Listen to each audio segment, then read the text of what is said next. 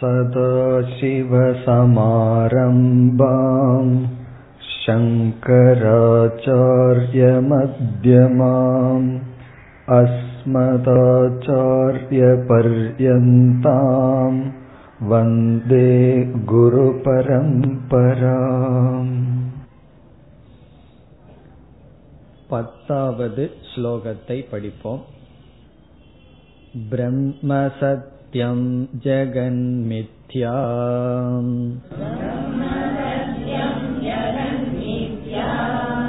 இத்யேவம் RuPay விநிஷ்சயஹ.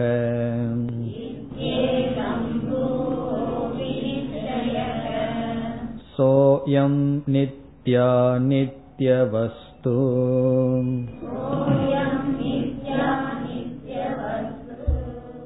விவேக சமுதாக்ருதஹ.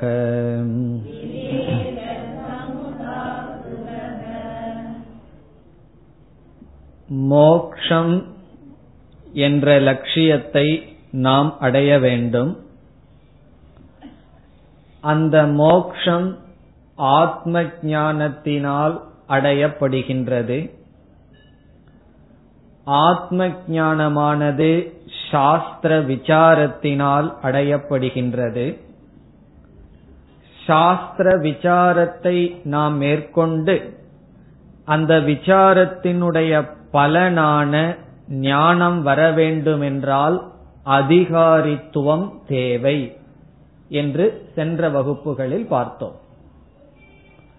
இதில் மோக்ஷம், பிறகு ஆத்ம ஞானம், அது அதையடைய சாஸ்திர விசாரம், சாஸ்திர விசாரம் பலனை தர அதிகாரித்துவம். அதிகாரித்துவம் என்றால் தகுதிகள். இதில் எவைகளெல்லாம் தகுதிகள் என்று பார்க்கையில் நான்கு தகுதிகளை பார்த்தோம். முதலாவது விவேகம், இரண்டாவது வைராகியம், மூன்றாவது சமம் முதலிய ஆறு குணங்கள், நான்காவது முமுக்ஷுத்துவம். இதில் நாம் சென்ற வகுப்பில் விவேகம் என்றால் என்ன என்று பார்த்தோம். அதை ஞாபகப்படுத்திக் கொள்வோமேயானால், விவேகம் என்பது நம்முடைய வாழ்க்கையில் எது சாத்தியம் எது சாதனம் என்கின்ற அறிவு. நித்தியமான ஒன்றுதான் சாத்தியமாக இருக்க வேண்டும், அழியாத ஒன்றைத்தான் என்னுடைய வாழ்க்கையில் லட்சியமாக கொள்ள வேண்டும் என்று, பிறகு அழிகின்ற அனைத்தும் வாழ்க்கையில் அடைந்தாலும் அது அடைந்தது ஆகாது என்று தெரிந்து நித்திய அனித்திய வஸ்துவை பற்றிய அறிவு விவேகம் என்று பார்த்தோம். எது நிலையானது எது நிலையற்றது என்று பிரித்து புரிகின்ற அறிவு திறன் விவேகம் என்று பார்த்தோம். இதில் இந்த விவேகம் என்கின்ற முதல் சாதனைதான் இனிமேல் சொல்லப் போகின்ற சில சாதனைகளுக்கு மூலமாக அமைய இருக்கின்றது. எப்படி என்றால், விவேகம் என்ற சாதனையினுடைய லட்சணம் எது நிலையானது எது நிலையற்றது என்று பிரித்து பார்க்கின்ற அறிவு திறன். நம்முடைய அறிவானது நிலையானது நிலையற்றது எது என்று பிரித்து பார்த்துவிட்டால் நிலையற்ற பொருளின் மீது நமக்கு வரவேண்டிய பாவனை வைராகியம், நாம் பார்க்க போகின்ற இரண்டாவதான சாதனை. பிறகு நிலையான ஒரு பொருள் என்றும் பிரித்து புரிந்துள்ளோம். அந்த பொருளிலிடத்தில் நமக்கு வரவேண்டிய பாவனை முமுக்ஷுத்துவம் என்று பார்க்க போகின்ற நாலாவது சாதனை. ஆகவே முதலில் நாம் பார்த்த நித்திய அனித்திய வஸ்துவை பற்றிய அறிவு என்பது இனிமேல் பார்க்க இருக்கின்ற வைராகியம் என்ற சாதனைக்கும் முமுக்ஷுத்துவம் மோட்சத்தில் ஆர்வம் என்ற சாதனைக்கும் காரணமாக மூலமாக அமைய இருக்கிறது. இப்போ விவேகத்தினுடைய பலன் என்னவென்றால் வைராகியமும் முமுட்சுத்துவத்துக்கும் ஆதாரம். இந்த விவேகத்தினுடைய சொரூபத்தை சென்ற வகுப்பில் பார்த்தோம். இப்பொழுது நாம் ஸ்லோகத்திற்குள் சென்று பார்க்க வேண்டும். பத்தாவது ஸ்லோகத்தை இப்பொழுது பார்ப்போம். இங்கு சங்கரர் எப்படி சொல்கின்றார்? பிரம்ம சத்தியம் ஜெகன் மித்யா. இங்கு பிரம்ம என்ற பொருள் ஏதோ பூர்ணமான நிறைவான ஒரு வஸ்து, இதுவே சத்தியம். சத்தியம் என்றால் நித்தியம், இதுவே உண்மை, இதுவே என்றும் இருப்பது. மாணவனுக்கு ஆரம்ப காலத்தில் என்ன அறிவு இருக்க வேண்டும்? பிரம்ம என்று ஒரு தத்துவம் இருக்கின்றது, இதுவே சத்தியம், இதுவே மெய்ப்பொருள். ஆனால் அந்த பிரம்மத்தை பற்றி பூர்ண ஞானம் கிடையாது. அப்படி இருந்துவிட்டால் அவன் சாதகனாக இருக்க வேண்டிய அவசியமில்லை. சாமானிய ஞானம், இதை ஆபாதத ஞானம் என்று சொல்வார்கள். அதாவது நிலையான ஒரு பொருள், அது பரம்பொருள்தான், பிரம்மந்தான் நிலையான பொருள். பிறகு எது நிலையற்றது? ஜெகத் மித்யா. ஜெகத் என்றால் நாம் பார்த்து அனுபவிக்கின்ற இந்த உலகம். இந்த உலகத்தில் நம்முடைய உடல் மனம் இவைகளெல்லாம் சேர்த்து கொள்ளப்படுகின்றது. அதுவும் அனுபவிக்கப்படுகின்ற உலகத்தில் ஒரு பொருள்தானே. ஆகவே நம்முடைய உடல் மனம் உட்பட அனைத்து அனுபவிக்கப்படுகின்ற இந்த ஜெகத்தும் மித்யா. இப்ப இந்த இடத்தில் மித்யா என்ற சொல்லுக்கு பொருள் நிலையற்றது. இதெல்லாம் நிலையற்றது, இவைகளெல்லாம் பொய் என்ற அறிவு. மித்யா என்ற சொல்லுக்கு வேறு ஒரு முக்கிய அர்த்தம் இருக்கின்றது. அந்த அர்த்தம் ஆரம்பத்தில் இருக்கின்ற சாதகனுக்கு தெரிய வேண்டிய அவசியம் இல்லை. அது சாஸ்திரமெல்லாம் படித்து அதனுடைய பலனாக தெரிந்து கொள்ள வேண்டிய ஒன்று. இந்த மித்யா என்பது மிக நுண்ணியமான கருத்தையுடைய சொல். இதை சங்கரரே விளக்க இருக்கின்றார். நாம் அப்பொழுது இந்த மித்யா என்றால் என்ன என்ற லட்சணம் பார்ப்போம். ஆனால் இந்த இடத்தில் மித்யா என்றால் வெறும் பொய், இவைகளெல்லாம் உண்மை அல்ல என்ற அறிவு. இவைகளெல்லாம் வெறும் தோற்றம், இவைகள் வாழ்க்கையினுடைய லட்சியம் அல்ல என்கின்ற அறிவு. இப்போ பிரம்ம சத்தியம் ஜெகன் மித்யா என்பதனுடைய இந்த இடத்தில் பொருள் பரம்பொருள் பிரம்ம என்று ஒரு நிலையான பொருள் இருக்கிறது. பிறகு இந்த உலகமானது நிலையற்றது. ஆகவே உலகத்தில் எந்த பொருள்களும் என்னுடைய லட்சியம் அல்ல. பொருள்களை நம்ம பயன்படுத்தலாம் சில சாதனைக்காக, ஆனால் என்னுடைய முழுமையான லட்சியம் அல்ல. ஈதி, ஈதி என்றால் இந்த, இத்யேவம் ரூபக, இப்படிப்பட்ட அறிவு. இத்யேவம் ரூபகன மனதில் தோன்றுகின்ற இப்படிப்பட்ட ஒரு அறிவானது. இத்யேவம், இதி ஏவம் ரூபக, இதுனா இங்கு சொல்லப்பட்ட பிரம்மந்தான் உண்மை, ஜெகத்தானது பொய் என்று சொல்லப்பட்ட உரு சொல்லப்பட்ட தன்மையுடன் மனதில் இருக்கின்ற என்னவாம் வினிச்சயக. வினிச்சயகன உறுதி, நிச்சயம், தீர்மானம். இப்படி மனதில் செய்கின்ற உறுதிதான் நித்திய அனித்திய வஸ்து விவேகம் அல்லது விவேகம் என்று சொல்லப்படுகிறது. இப்ப இரண்டாவது வரியில சக அயம் நித்யா நித்திய வஸ்து விவேக. இப்ப முதல் சாதனைய சுருக்கமா சொன்னோம்னா விவேகம். அதை கொஞ்சம் விரிவா சொல்ல வேண்டும் என்றால் நித்யா நித்திய வஸ்து, நித்திய அனித்திய வஸ்து விவேக, எது என்றும் உள்ளது, எது அழியக்கூடியது என்கின்றதை பற்றிய மனதில் தோன்றுகின்ற நிச்சயம், உறுதி, தீர்மானம். சக அயம் என்றால் இந்த, சோயம் என்றால் முதல் வரியில் சொல்லப்பட்ட இந்த நித்திய அனித்திய வஸ்து விவேக. இதுதான் நித்யாநித்திய வஸ்து விவேகம். பிறகு கடைசி சொல் சமுதாகிருதக. சமுதாகிருதக என்றால் சொல்லப்படுகின்றது. பரம்பரையில் வந்த ஞானிகளினால் இதைத்தான் நித்திய அனித்திய வஸ்து விவேகம் என்று குறிப்பிடப்படுகின்றது, பேசப்படுகின்றது. இப்ப நாம என்ன பார்த்துட்டு இருக்கோம்? அதிகாரித்துவத்தை பார்க்க ஆரம்பித்துள்ளோம். எதற்கு அதிகாரித்துவம்?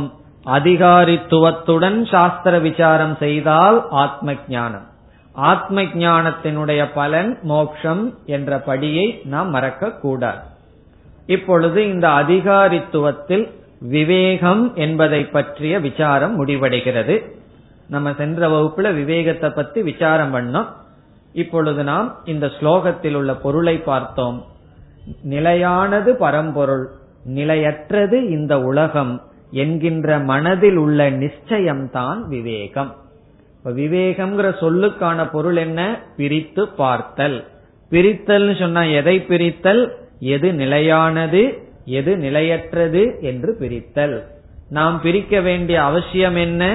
நிலையானதும் நிலையற்றதும் கலந்து நமக்கு நிலையற்றது நிலையானதாகவும் நிலையான உள்ள ஒன்று இருப்பதாகவுமே தெரியவில்லை.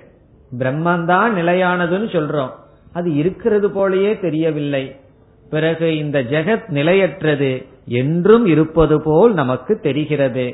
ஆகவே மனதில் தோன்றுகின்ற பிரம்மன் ஒரு பொருள் இருக்கு, அதுதான் நித்தியம், இந்த உலகமெல்லாம் அனித்தியம் என்கின்ற அறிவு. இந்த அறிவு வந்து பிரம்மத்தினுடைய தன்மையெல்லாம் என்ன, உலகம் எப்படிப்பட்டது, நிலையற்றதுங்கிறது பூர்ணமா இருக்கணுங்கிற அவசியம் கிடையாது. ஆரம்பத்துல இதெல்லாம் நிலையற்றது, இதெல்லாம் அனித்தியம், பிரம்மந்தான் நித்தியம் என்கின்ற அறிவு நித்திய அனித்திய வஸ்து விவேக. இனி நாம் இரண்டாவது சாதனை வைராகியம், அதற்கு செல்ல வேண்டும். இப்பொழுது பதினோராவது ஸ்லோகத்தை படிப்போம். தத்வைராக்யம் ஜுகுப்சாயாம்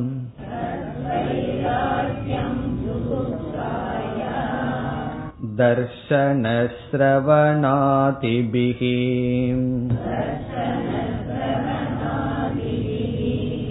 தேகாதி பிரம்ம பர்யந்தே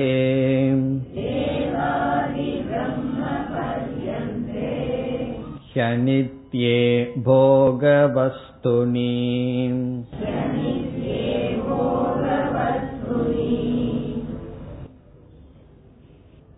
வைராகியம் அல்லது விராகக என்ற இரண்டாவது சாதனையை இப்பொழுது நாம் பார்க்கலாம். முதலில் வைராகியம், அதற்கு இனி ஒரு சொல் விராகக என்றால் என்ன, அதனுடைய தன்மை என்ன என்று ஆராய்ச்சி செய்துவிட்டு பிறகு ஸ்லோகத்திற்குள் செல்லலாம். வைராகியம் என்றால் இந்த உலகத்தில் இருந்து நமக்கு கிடைக்கின்ற போகத்தில் விருப்பமில்லாத மனநிலை, இந்த உலகம் கொடுக்கின்ற இன்பத்தில் நாம் விரும்பி மூழ்கிவிடாத மனநிலை, அனாத்ம போகத்தினுடைய பிடியிலிருந்து விலகி இருத்தல், அதுதான் வைராகியம். இந்த உலகத்துல எத்தனையோ பொருள்கள் இருக்கின்றது. அந்த பொருள்களை நாம் அணுகும் பொழுது நமக்கு இன்பம் போகம் இவைகள் கிடைக்கும். இந்த போகத்தின் மீது, உலகம் கொடுக்கின்ற சுகத்தின் மீது நாட்டமில்லாத மனநிலை, அந்த மனநிலைதான் வைராகியம் என்று சொல்லப்படுகிறது. இந்த வைராகியம் என்பது மனதினுடைய ஒரு வளர்ச்சி, மனதினுடைய ஒரு பக்குவம். அதாவது நம்முடைய மனம் உலகம் கொடுக்கின்ற போகத்தை சாராமல் இருத்தல், உலகம் கொடுக்கின்ற போகத்தில் மூழ்கி விடாமல் இருத்தல். இந்த வைராகியம் என்கின்ற மனநிலையானது விவேகம் என்ற மூலத்திலிருந்துதான் தோன்ற வேண்டும். இல்லை என்றால் வேறு விதத்தில் வைராகியம் தோன்றினால் அந்த வைராகியமானது நிலைத்திருக்காது. காரணம் என்னவென்றால், நமக்கு ஒரு பொருள் மீது இச்சை, போக ஆசை அதிகமாக இருக்கிறது. இப்ப உதாரணமா காஃபி அப்படிங்கிற பொருள் மீது நமக்கு இச்சை அதிகமாக இருக்கிறது. நாம் என்ன செய்கின்றோம், அதை குடிக்கலான்னு சொல்லி நல்லா ப்ரிப்பேர் பண்ணி பக்கத்துல வச்சிருக்கோம். என்ன செய்ய போறோம், இப்போ அதை பார்த்து பார்த்து ரசிச்சிட்டு இருப்போம். குடிக்கிறதுக்கு முன்னாடியே அதற்கப்புறம் நுகர்ந்து ரசிப்போம், என்ன நல்லா வாசனை வருதுன்னு சொல்லி அவ்வளவு சந்தோஷமா அதை அணுக போறோம். அப்படி அணுக போகும் பொழுது மேலிருந்து ஒரு பல்லி வந்து காஃபியில விழுந்துடுதுன்னு வச்சுக்கோமே, அதை நம்ம பார்த்துட்டோம். பார்க்காம இருந்தா எடுத்து குடிச்சிருப்போம். அதை நம்ம பார்த்துட்டோம். பள்ளியினுடைய வால் மட்டும் மேல தெரிஞ்சிட்டு இருக்கு, தலைகீழ அது உள்ள இருக்குன்னு வச்சுக்குவோமே. பிறகு என்ன செய்வோம், என்னதான் காஃபியில நமக்கு பற்று இருந்தாலும் என்ன பண்ணிடுவோம், கண்டிப்பா அந்த காஃபியே குடிக்க மாட்டோம்னு நினைக்கிறேன். கண்டிப்பா குடிக்க மாட்டோம். காரணம் என்ன, வேற ஏதாவது விழுந்திருந்தா, எறும்பா இருந்தா கண்ணு தெரியும், ஏதாவது தத்துவம் பேசிட்டு குடிச்சிடலாம். ஆனா விழுந்தது பல்லி, குடிக்க மாட்டோம். அப்ப என்ன ஆகும்னா, அந்த காஃபி மேல நமக்கு என்ன வந்திருக்குன்னு சொல்லலாம், வைராகியம் வந்திருக்குன்னு சொல்லலாமா என்பது கேள்வி. ஏன் சொல்ல முடியாதுன்னு சொன்னா, காஃபிங்கிற ஒரு பொருள் மீது நமக்கு வைராகியம் வரல, அந்த காஃபி மீது வைராகியம் வந்திருக்கு. இப்ப நம்ம பள்ளி முதந்து கொண்டு இருக்கின்ற காஃபி மீது வைராகியம் வந்திருக்கு. அப்பும் நம்ம சொல்லலாம், அந்த இடத்துலயும் கூட காஃபி மீது வைராகியம் வரல. காரணம் என்னன்னா, அதுல வந்து அந்த நேரத்துல எனக்கு அனிஷ்டமானது ஒன்று சேர்ந்து விட்டது, அதனாலதான். பிறகு அடுத்த காஃபி ப்ரிப்பேர் பண்ணிட்டு வந்தா என்ன பண்ணுவோம், சந்தோஷமா குடிச்சிருவோம். அப்படி சில சமயங்கள்ல சில ஒரு காரணத்தை முன்னிட்டு சில போகங்கள்ல இச்ச மனசுல வராது. இப்ப பள்ளி முதந்து கொண்டிருக்கின்ற காஃபி காஃபியில இச்சை நமக்கு வராது. காரணம் என்ன என்றால், அது எனக்கு கேடு விளைவிக்கும் என்ற காரணத்தினால். ஒரு கால் கேடு விளைவிக்காதுன்னா எது முதந்தாலும் நம்ம குடிச்சிடலாம். ஆகவே வைராகியம் என்பது சில சமயங்களில் சில போகத்தின் மீது நமக்கு விருப்பமின்மை வரும். அதை நாம் வைராகியம் என்று சொல்லிவிடக் கூடாது. பிறகு வைராகியம் என்றால் அறிவிலிருந்து தோன்றியிருக்க வேண்டும். அது ஒரு வெறுப்புணர்விலிருந்தோ அல்லது வேறு காரணத்திலிருந்தோ தோன்றியிருந்தால் அது அதிக நாட்கள் நிலைக்காது. இதைத்தான் மயான வைராகியம் என்று சொல்வார். யாராவது இறந்து விட்டால் ஒரு ஆறு மணி நேரம் அல்லது ஏழு மணி நேரம் என்ன இருக்கும், வைராகியம் இருக்கும். இவ்வளவு சம்பாதிச்சார், இவ்வளவு பண்ணார், இனத்தை கொண்டு போனார், இப்படி எல்லாம் பேசிட்டு இருப்போம். அதுக்கப்புறம் என்ன பண்ண ஆரம்பிச்சிருவோம், அவர் என்ன பண்ணிட்டு இருந்தாரோ அதையே பண்ண ஆரம்பிச்சிருவோம். பிறகு என்ன பேசிட்டு இருப்போம், மயானத்திலிருந்து சுடுகாட்டிலிருந்து என்ன பேசுவோம், கடைசியில ஒன்னும் கொண்டு போகல, நெருப்புல போனார் அல்லது பூமியில போனார்னு சொல்லுவோம். அவ்விதம் வைராகியம் என்பது விவேகத்திலிருந்து உற்பத்தி ஆயிருக்க வேண்டும். பிறகு இங்கு இனி ஒரு முக்கியமான கருத்து இருக்கு. விவேகத்திலிருந்து வைராகியம் தோன்றியிருக்க வேண்டும் என்றாலும் விவேகமே வைராகியத்தை கொடுத்து விடாது. ரெண்டு கருத்து இருக்கு. வைராகியத்தில் வைராகியமானது விவேகத்திலிருந்து தோன்ற வேண்டும், அறிவிலிருந்து வர வேண்டும். ஆனால் அறிவை தொடர்ந்து வைராகியம் இருக்க வேண்டும்ங்கிற அவசியம் இல்லை. அறிவு இருந்தும் வைராகியம் இல்லாமல் இருக்கலாம். ஆனால் அறிவிலிருந்து வைராகியம் வர வேண்டும். இந்த வைராகியம் புரிஞ்சுக்கிறதும் கஷ்டம், புரிய வைக்கிறதும் கஷ்டம், அடையறதும் கஷ்டம். இந்த வைராகியம் அப்படிப்பட்ட விஷயம். என்ன, ரொம்ப பேர் வைராகியம் சொன்னா பிடிவாதமா இருக்கிறது, உலகத்தை வெறுக்கிறது, அவர் வந்து வைராகியமா போயிட்டார்னா எங்களை எல்லாம் வெறுத்துட்டு போயிட்டார், இப்படி எல்லாம் நம்ம நினைக்கிறோம். ஆனா உண்மையான பொருள் வைராகியம்ங்கிறதுக்கு விவேகத்திலிருந்து தோன்றுவது உலகம் கொடுக்கின்ற போக வஸ்துவில் விருப்பமில்லாத தன்மை. பிறகு இந்த இடத்துல ஒரு வாக்கியத்தை நம்ம பார்த்தோம், என்ன தெரியுமோ, விவேகத்திலிருந்து தோன்றுவது தோன்ற வேண்டும் வைராகியம், ஆனால் விவேகத்தை வைராகியம் தொடராது. ஒருவருக்கு வைராகியம் இருந்தால் கண்டிப்பாக நம்ம சொல்றது சரியான வைராகியம், ஒருவருக்கு சரியான வைராகியம் வந்திருந்தால் கண்டிப்பாக அது விவேகத்திலிருந்து தோன்றியிருக்கும். ஆனால் யாரிடமெல்லாம் விவேகம் இருக்கின்றதோ அவர்களிடம் வைராகியம் இருக்க வேண்டும் என்ற நியதி இல்லை. தெளிவா அறிவுல நமக்கு இருக்கலாம், இது வந்து உடலுக்கு உகந்ததல்ல, மனசுக்கு உகந்ததல்ல, விவேகம் இருக்கலாம். இப்ப எவ்வளவு டாக்டருக்கு தெரியாது புகை பிடித்த பிடித்தால் என்னென்ன உடலுக்கு நோய் வரும், எந்த அளவுக்கு உடலை பாதிக்கும், டாக்டருக்கு தெரியும், நமக்கும் தெரியும், நம்மை விட நல்லா தெரியும் டாக்டருக்கு.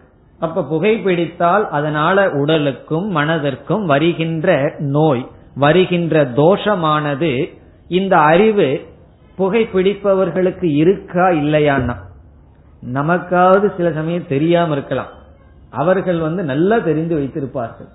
அப்ப விவேகம் இருக்கு, இந்த பொருளை நான் அனுபவித்தால் இது எனக்கு தற்காலிகமான சுகத்தை கொடுத்த போதிலும் எனக்கு அனிஷ்டத்தையும் எனக்கு கஷ்டத்தை தான் கொடுக்க போதுன்னு அறிவு இருக்கு, ஆனால் வைராகியம் இல்லை. காரணம் என்ன, அந்த போகத்திலிருந்து மனது விடுதலை அடைய அடைய முடியவில்லை.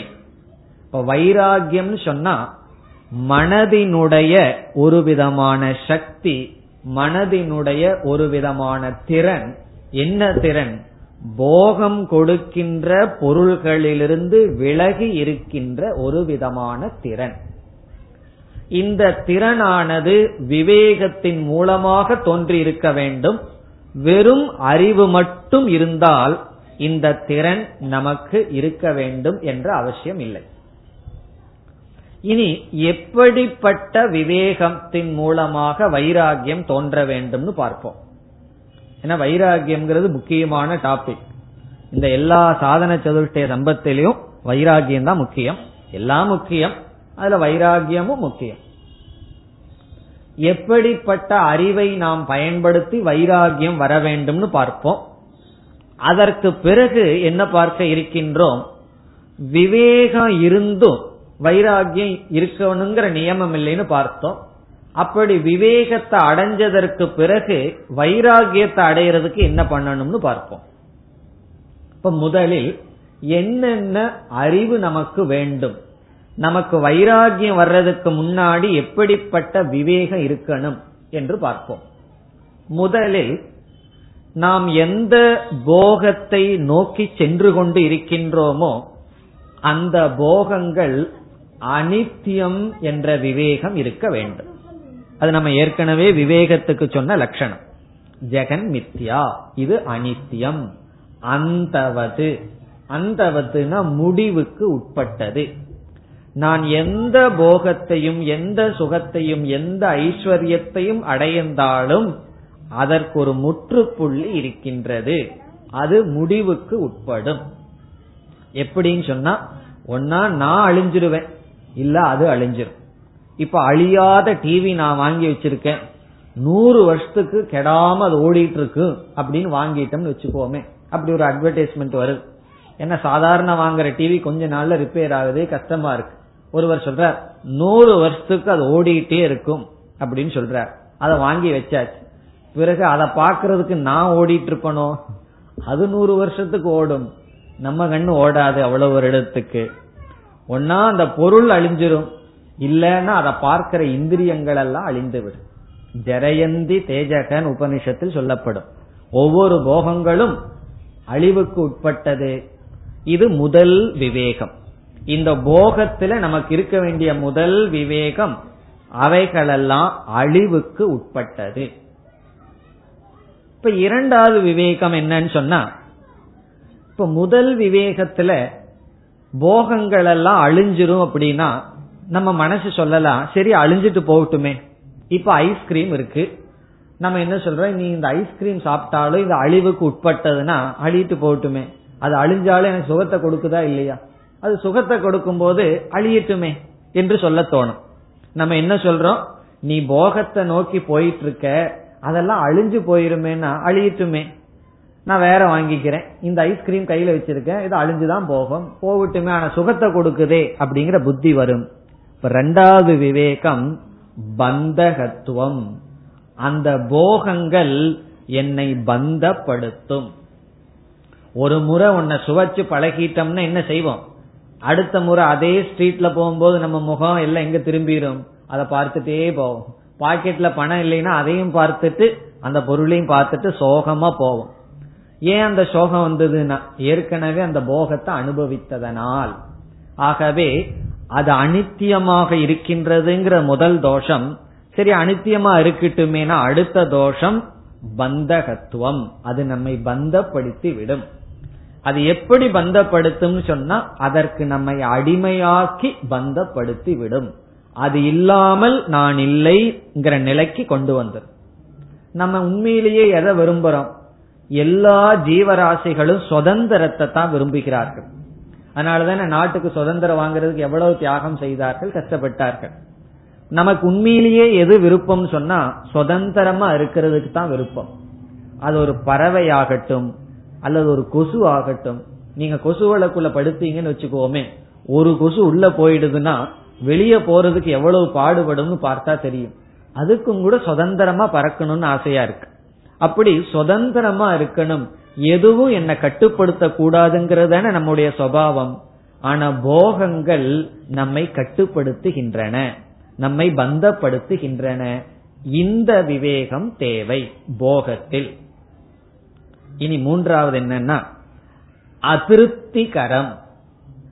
அதிருப்திகரம்னா எவ்வளவு போகத்தை அனுபவிச்சாலும் நமக்கு முழுமையான திருப்திங்கிறது அந்த போகத்துல வராது. இப்ப நம்ம எவ்வளவு சாப்பிட்டுருப்போம், ஏதாவது திருப்தி வந்திருக்கா? இனியும் இட்லி கண்டா சாப்பிடலான்னு ஆசை இருக்கத்தானே செய்யுது. இப்ப எவ்வளவு இட்லி சாப்பிட்டுருப்போம், ரெண்டு லாரி இட்லி சாப்பிட்டுருப்போமா பிறந்ததுல இருந்து.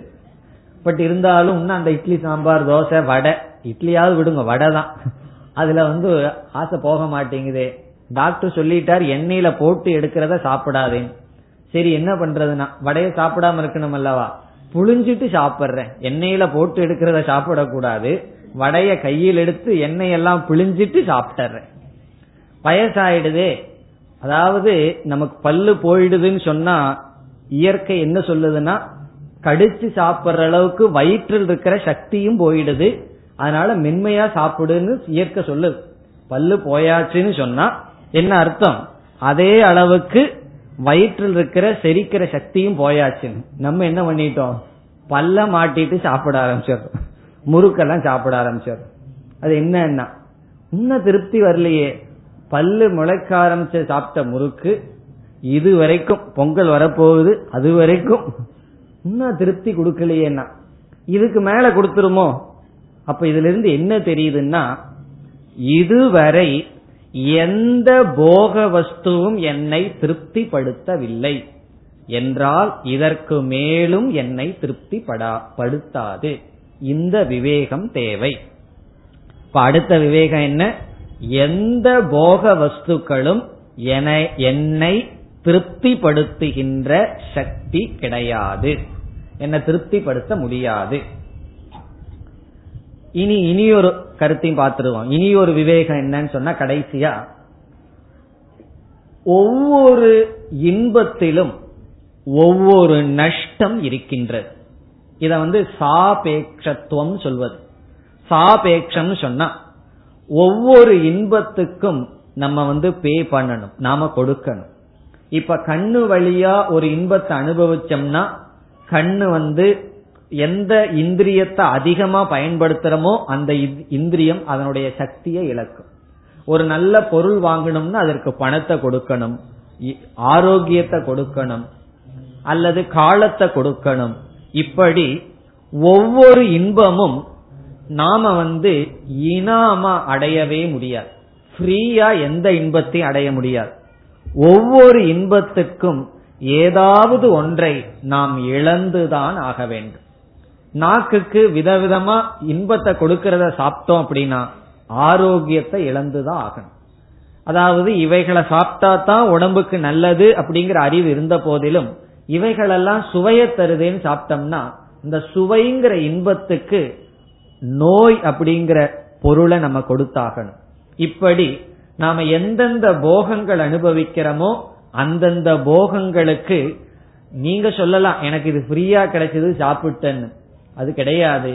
ஏதோ ஒரு விதத்தில் நாம் அதற்கு கொடுத்துத்தான் ஆக வேண்டும். இப்படி நான் சிலவற்றை தான் உங்களுக்கு சொன்னேன், மீதி எல்லாம் நீங்களே சிந்திச்சு புரிந்து கொள்ள வேண்டியது போல ரொம்ப இருக்கு. இப்படி ஒவ்வொரு போக வஸ்துவிலும் இப்படிப்பட்ட தன்மை இருக்கின்றது என்ற அறிவை நாம் விவேகம் என்று சொல்கின்றோம். இந்த அறிவிலிருந்து உற்பத்தியாக வேண்டியது வைராகியம். சரி, இந்த கிளாஸ்ல தான் இந்த அறிவை நம்ம அடைஞ்சிட்டோமே, வீட்டுக்கு போன உடனே வைராகியம் வந்துருமானா? வடை சுட்டி வச்சுட்டு வந்திருக்கோம், போன உடனே வைராகியம் வந்துருமானா? வராதே. அதையும் பார்த்தோம். விவேகத்திலிருந்து வரணும் வைராகியம். ஆனால் வைராகியம் விவேகத்தை தொடராது. அது ஏன் தொடர மாட்டேங்குது என்பதுதான் நம்முடைய கேள்வி. ஒரு கால் விவேகத்தையே வைராகியம் தொடர்ந்துடுதுன்னு வச்சுக்கோமே, யாருக்கெல்லாம் இந்த அறிவு இருக்கோ அவர்களுக்கெல்லாம் வைராகியம் தொடர்ந்தே இருந்தால் சாஸ்திரத்துல வைராகியம்னு தனியா ஒரு சாதனை சொல்லியிருக்கவே மாட்டார். விவேகம்னு சொன்னாவே போதுமே, விவேகம்னா உடனே வைராகியம் வந்துருமே. அத வைராகியம்னு தனியா சொல்றதுல இருந்து என்ன தெரியுதுன்னா, உனக்கு வைராகியத்துக்கு விவேகம் வேணும். விவேக அபியாசக, இந்த விவேகத்தை மீண்டும் மீண்டும் மனதில நம்ம கொண்டு வந்து கொண்டு வந்து இந்த விவேகம் பழுக்கும் பொழுது அது வைராகியமாக மாறுகிறது. இப்ப விவேகம்ங்கிறத காயின்னு வச்சுக்கலாம், வைராகியம்ங்கிறத பலம்னு வச்சுக்கலாம்.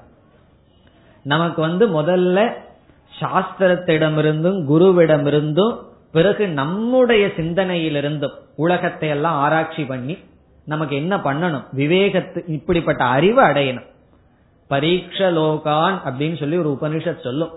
ஒரு சாதகன் வந்து இந்த உலகத்தை எல்லாம் ஆராய்ச்சி செய்ய வேண்டும், செய்ய செய்து ஒவ்வொரு பொருளினுடைய தன்மையை கண்டுபிடிக்க வேண்டும். இப்ப நம்ம பார்த்தமே சில கருத்துக்கள் எல்லாம் அனித்தியமா இருக்கு, போகங்கள் நம்மை பந்தப்படுத்துகின்றது, நம்மை அடிமையாக்குகின்றது, முழுமையான திருப்தியை போகங்கள் இதுவரை கொடுத்ததில்லை.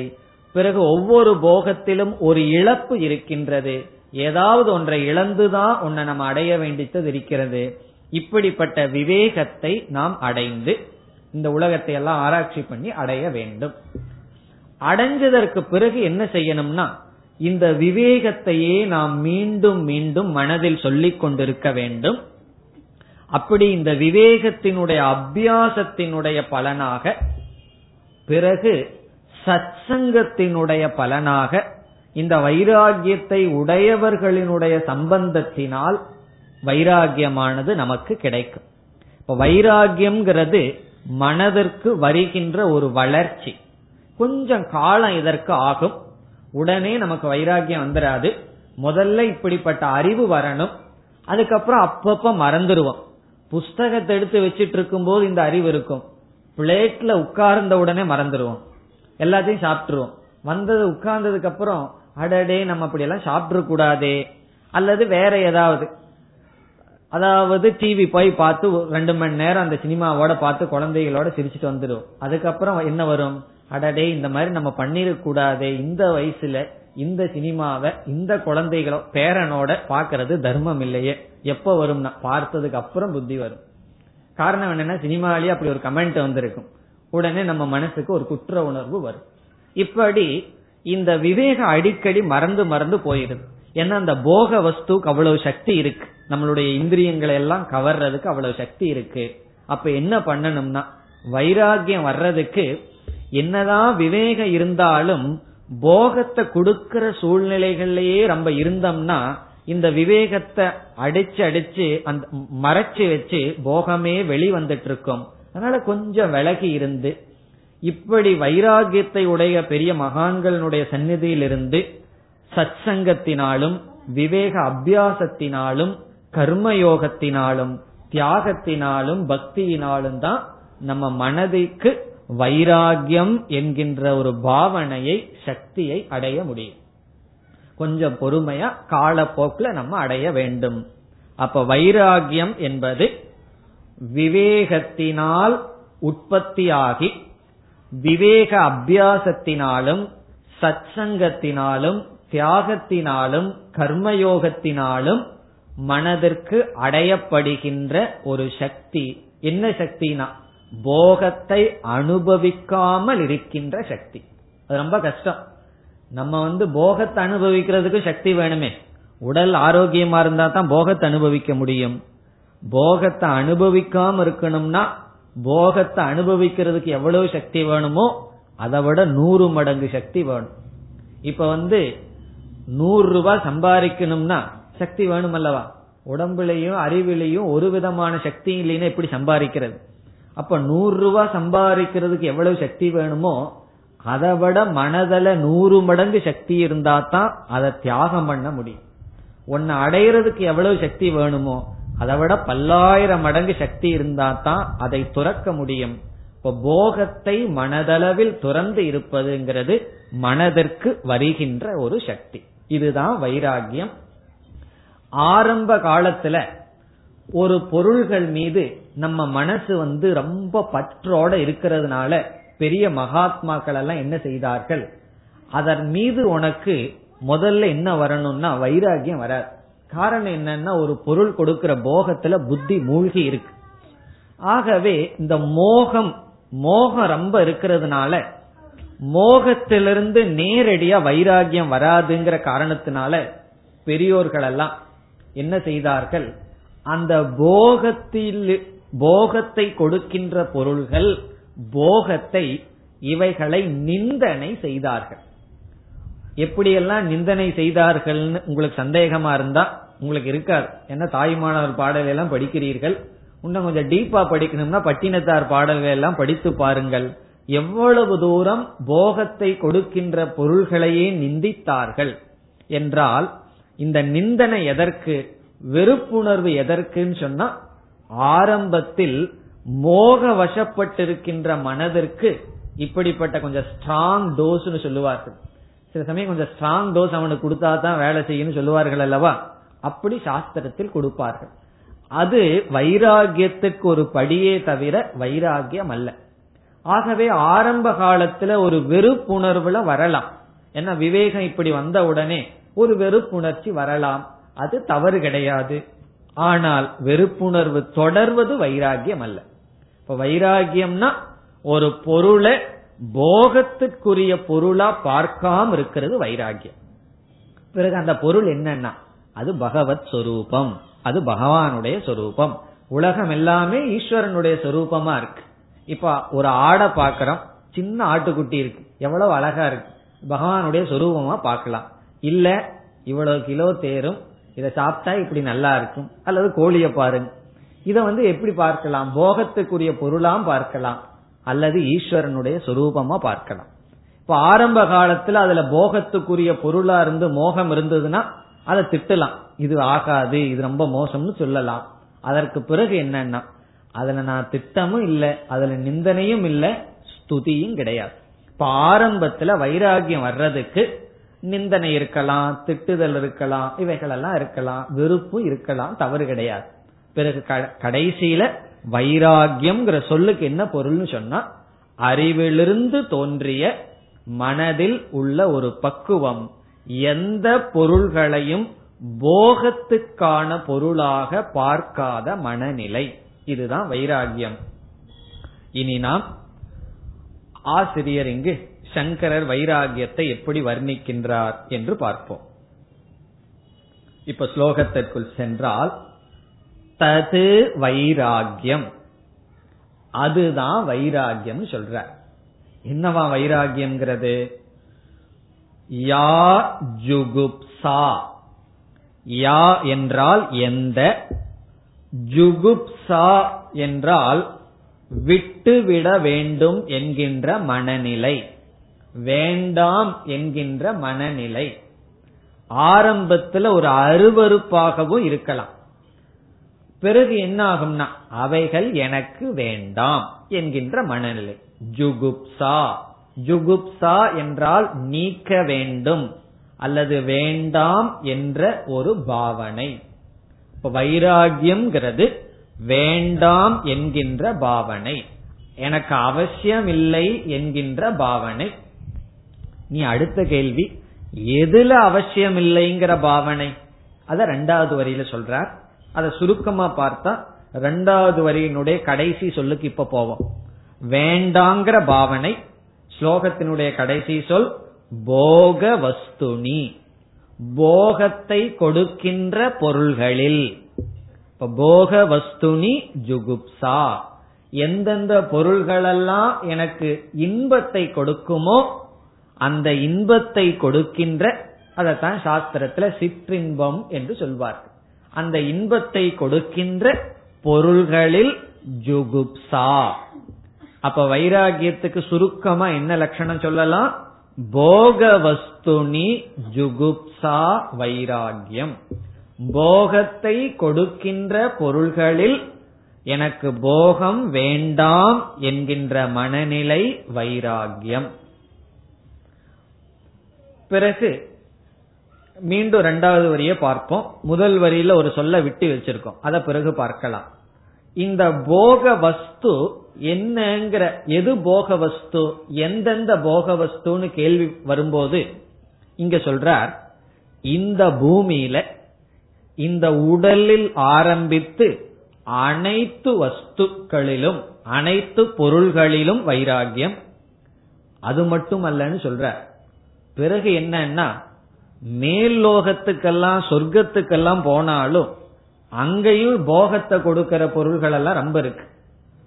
இங்க போகத்தை கொடுக்கிற பொருள்கள் எல்லாம் கொஞ்சம் துக்கத்தையும் சேர்ந்து கொடுத்துரும். ஆனா அங்க இருக்கிற பொருள்கள் இருக்கே அது அப்படி கிடையாது, துக்கம் கலக்காம கொடுக்கிற போகங்கள். அதாவது என்னன்னு சொன்னா, இங்க வந்து ஒரு டான்ஸ பாத்துட்டு இருந்தேன்னு வச்சுக்கோமே, திடீர்னு ஒரு கொசு வந்து கடிச்சிடும். அப்ப என்னன்னா அங்க சுகமும் இருக்கு, லைட்டா ஒரு துக்கமும் இங்க கலந்துருக்கு. சொர்க்கத்துல அந்த பிரச்சனையெல்லாம் இருக்காது, கொசு கடிக்காது, பிறகு இந்த ப்ரோக்ராம் தீந்து போகுமோங்கிற எண்ணம் வராது, ஒரு அறிவும் இருக்காது. அது அப்படியே போகத்தை அனுபவிச்சுட்டு இருக்கலாம். அதனாலதான் சாஸ்திரத்துல என்ன சொல்லுவார்கள், ஞானத்தை அடையணும் வைராகியத்தை அடையணும்னா அதுக்கு நல்ல இடம் பூலோகம்தான், குறிப்பா நம்ம ஊர் தான், இந்த இந்தியா தான். காரணம் என்ன, ஒன்னும் ஒழுங்கா நடக்கிறது இல்லை. அப்ப என்ன வரணும், வைராகியம் வரணும். எல்லாமே ஆர்டரா பர்ஃபெக்டா இருந்ததுன்னு வச்சுக்கோமே, போன் எடுக்கிறீங்க வேலை செய்யுது, எல்லாம் பர்ஃபெக்ட், ரோடு ஒழுங்கா இருக்கு. வெளிநாட்டுல எல்லாம் ரோடு எப்படி இருக்குன்னு சொல்லுவாங்க தெரியுமோ, தோசைக்கல்லு மாதிரி இருக்கு அப்படின்னு சொல்லுவார்கள் போனவர்கள். நம்ம ஊர்ல எப்படி இருக்குன்னா பணியாறுகல்லு தெரியுமோ அது போடு இருக்கு, குண்டும் குழியுமா இருக்கு. அப்போ நம்ம சுற்றி இருக்கிற பொருள்கள் எல்லாம் துக்கத்தை கொடுத்ததுன்னு சொன்னா அதுல பற்று வராது. எல்லாம் நல்லா இருந்ததுன்னா அந்த போக வஸ்துல இருந்து விட மனசு வராது. அப்படி சொர்க்கம்ங்கிறது மேல் லோகம்ங்கிறது. இப்ப ரெண்டாவது வரையில என்ன சொல்றார், இந்த சரீரத்தில் ஆரம்பிச்சு மேல் லோகத்தில் இருக்கின்ற பொருள்கள், பெரிய சம்சாரி யார் சொன்னா இந்த உலகத்தையே படைச்ச பிரம்மாஜி, சதுர்முக பிரம்மா, அவருடைய உடல் இருந்தா என்ன சுகம் கிடைக்குமோ அனைத்து சுகத்திலும் வருகின்ற ஜுகுப்சா. அந்த போக வஸ்துவை விளக்கிறார்.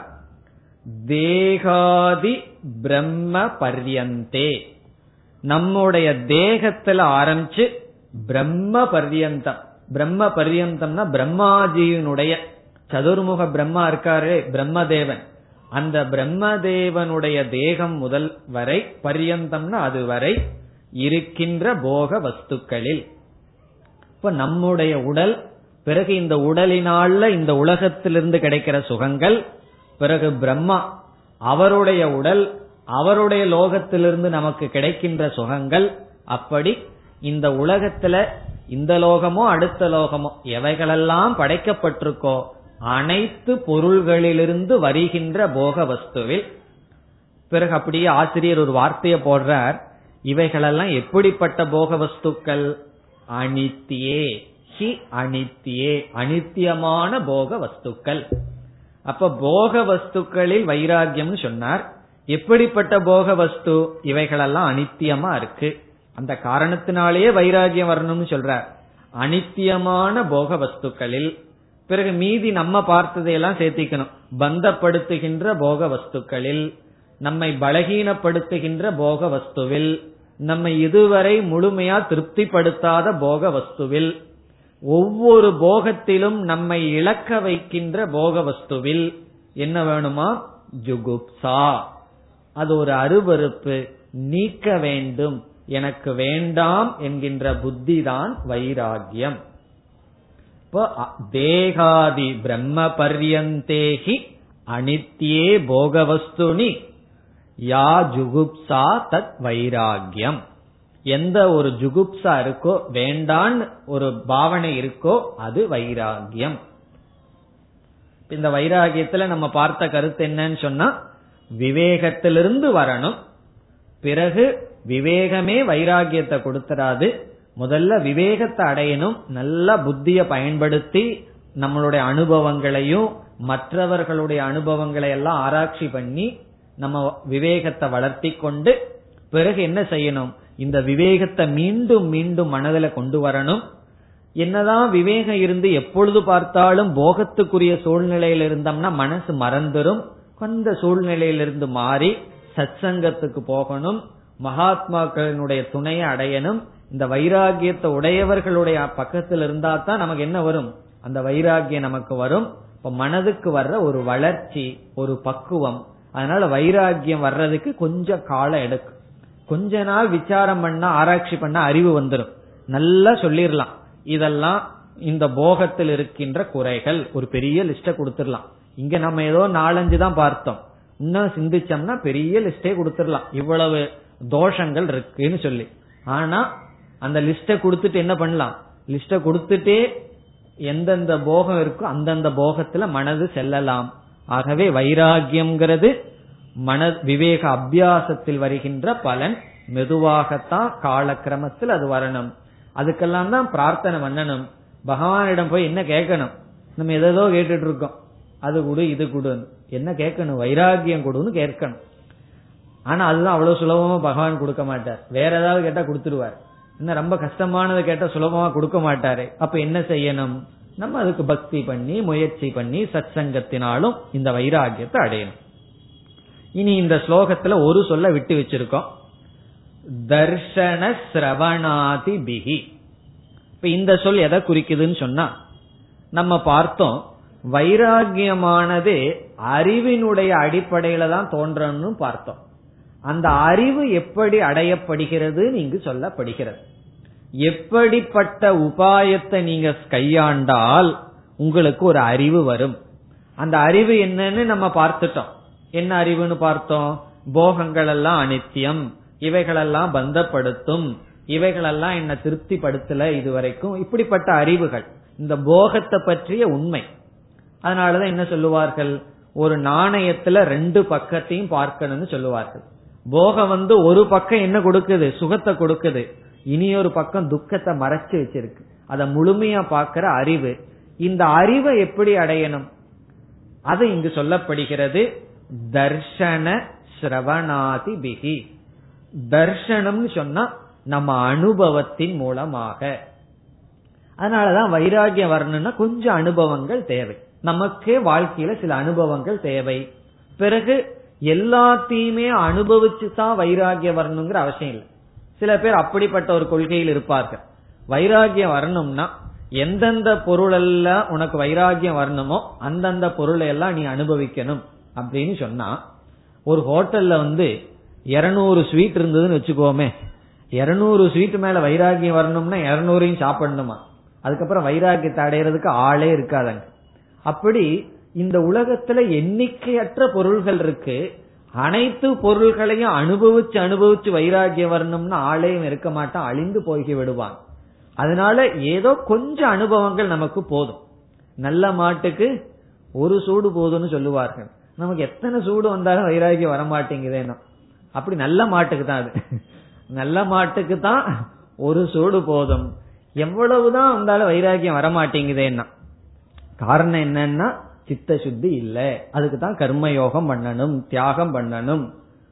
யஜ்ஞதான தவ கர்மன்னு கீதையில நம்ம பார்த்தோமே, யஜ்ஞம் பண்றது, தானம் பண்றது, தவம் பண்றது, இதெல்லாம் எதற்குனா வைராகியத்திற்காகத்தான்.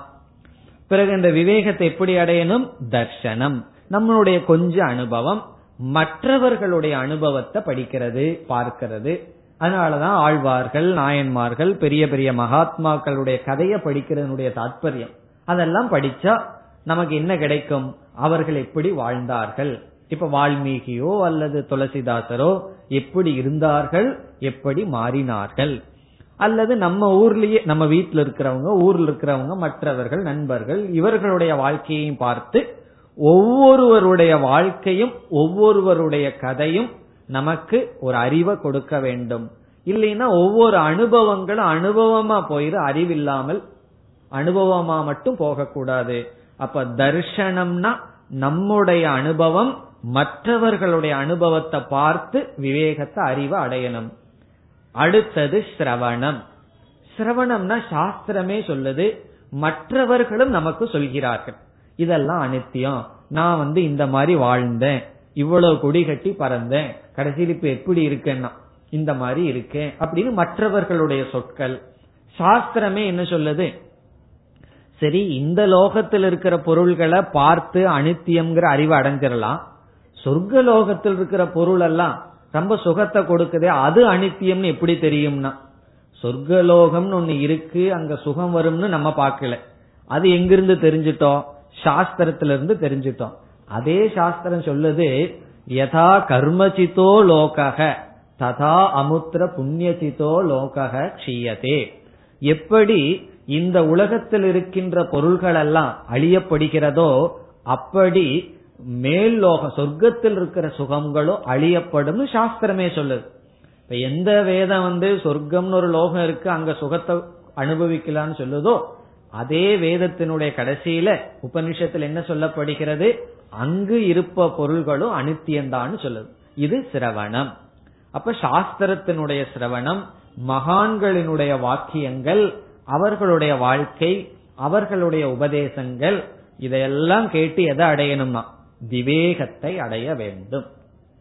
இப்போ ஒரு முறை நான் ஒருத்தரிடம் உபதேசத்தை கேட்டுனே மறுபடியும் எதுக்கு போகணும்னா, மீண்டும் மீண்டும் அவர்களிடம் கேட்க கேட்க, அதுதான் விவேக அபியாசம். முதல் முறை கேட்டோம்னா அது விவேகம், மீண்டும் மீண்டும் நம்ம கேட்டோம்னா அது விவேக அபியாசம். இப்போ ஒரு முறை ஒரு கதையை படிச்சாச்சு, நாயன்மார்கள் கதையை படிச்சாச்சு, இனி எதுக்கு படிக்கிறதுன்னா அப்படி கிடையாது, மீண்டும் மீண்டும் படிக்கிறதா விவேக அபியாசம். அப்ப நமக்கு என்ன கிடைக்கும்னா மனதுக்கு ஒரு சக்தி கிடைக்கும். அப்ப வைராகியம்னு என்ன சொல்லலாம்? விவேகம், விவேகத்தின் விளைவாக வருகின்ற மனதில் ஒரு சக்தி. அந்த சக்தி என்ன பண்ணுதுன்னா போகத்தில் இருக்கின்ற வஸ்துக்களிலிருந்து நம்மை விளக்குகின்றது. இது வைராகியம். அப்ப முழுமைய ஸ்லோகத்தை பார்த்தா, தத் வைராகியம் ஜுகுப்சா யா, எந்த ஒரு ஜுகுப்சா வேண்டாம் என்கின்ற ஒரு மனநிலை, அது வைராகியம். அந்த இந்த ஜுகுப்சா எதிலிருந்து வரணும்னு சொன்னா விவேகத்திலிருந்து வரணும். அந்த விவேகம் எப்படி வரும்னு சொன்னா தர்ஷன சிரவணாதிபிகி, நம்முடைய அனுபவத்தினாலும் பார்ப்பதினாலும் மற்றவர்களிடமிருந்து கேட்பதினாலும் இந்த அனுபவம் நமக்கு வரணும். பிறகு எந்த பொருள்ல நமக்கு வைராகியம் வரணும்னு சொன்னா தேகாதி பிரம்ம பர்யந்தே, இந்த உடல் ஆரம்பிச்சு பிரம்மாவினுடைய உடல் வரைக்கும் இருந்து, அந்த உடலிலும் அந்த உடலினால் எந்தெந்த போகங்கள் எல்லாம் அனுபவிக்கலாமோ அனைத்து அனித்திய வஸ்துக்களிலும் நமக்கு வர வேண்டியது வைராகியம். இப்ப வைராகியம்ங்கிறது மனதில் இருக்கின்ற ஒரு நிலை, விவேகம்ங்கிறது நம்முடைய புத்தியில இருக்கின்ற ஒரு வளர்ச்சி. புத்தி சரியா வளர்ந்தது அல்லது புத்தியில நம்ம பக்குவத்தை அடைஞ்சிட்டோம்ங்கிறது விவேகம்.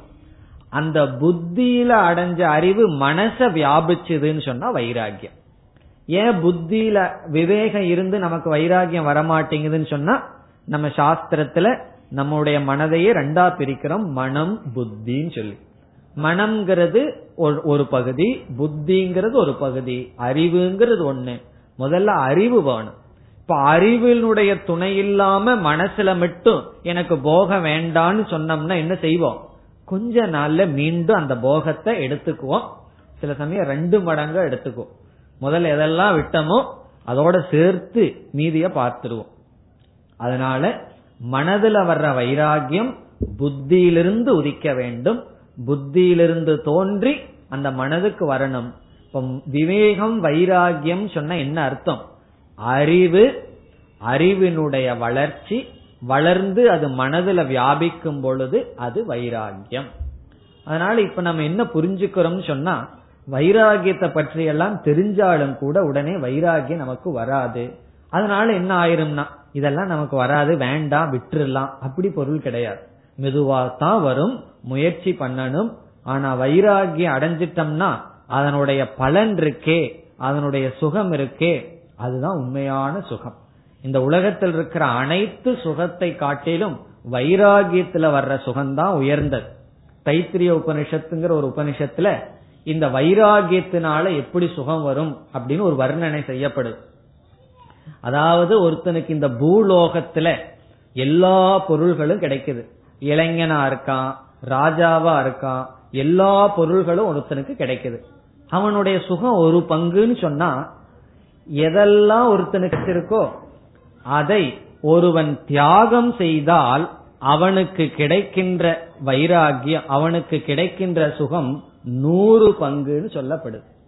இப்போ ஒரு பொருளை நம்ம போகத்துல அனுபவிச்சா என்ன சுகம் கிடைக்குமோ அதன் மீது நமக்கு வைராகியம் இருந்து விட்டால், சாஸ்திரம் சொல்லுது, நீ அதை அனுபவிக்கிறதுனால வர்ற சுகத்தை காட்டிலும் நூறு மடங்கு அதிக சுகம். அது எப்பன்னா, அதை நம்ம வைராகியத்தை அடைஞ்சு பார்க்கணும், அப்பொழுதுதான் நமக்கு தெரியும். அப்படி ஒவ்வொரு லோகமா சொல்லிட்டு போகுது. கடைசியில உனக்கு வந்து எல்லா பொருள்களிடம் முழு வைராகியம் அடைஞ்சதுன்னா அதுதான் உண்மையான சுகம். இந்த வைராகியம் விவேகத்திலிருந்து வரணும். விவேகம் தர்ஷன சிரவணாதிகளினால் வர வேண்டும் சொல்லி இங்கு இரண்டாவது சாதனை வைராகியத்தை நாம் பார்த்தோம். இனி நாம் அடுத்த வகுப்பில் சமம் தமம்னு சொல்லப்பட்ட மூன்றாவது சாதனைகளை பார்ப்போம்.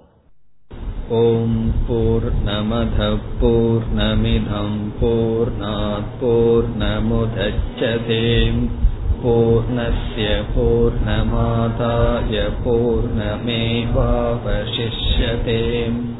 ஓம் சாந்தி சாந்தி சாந்தி.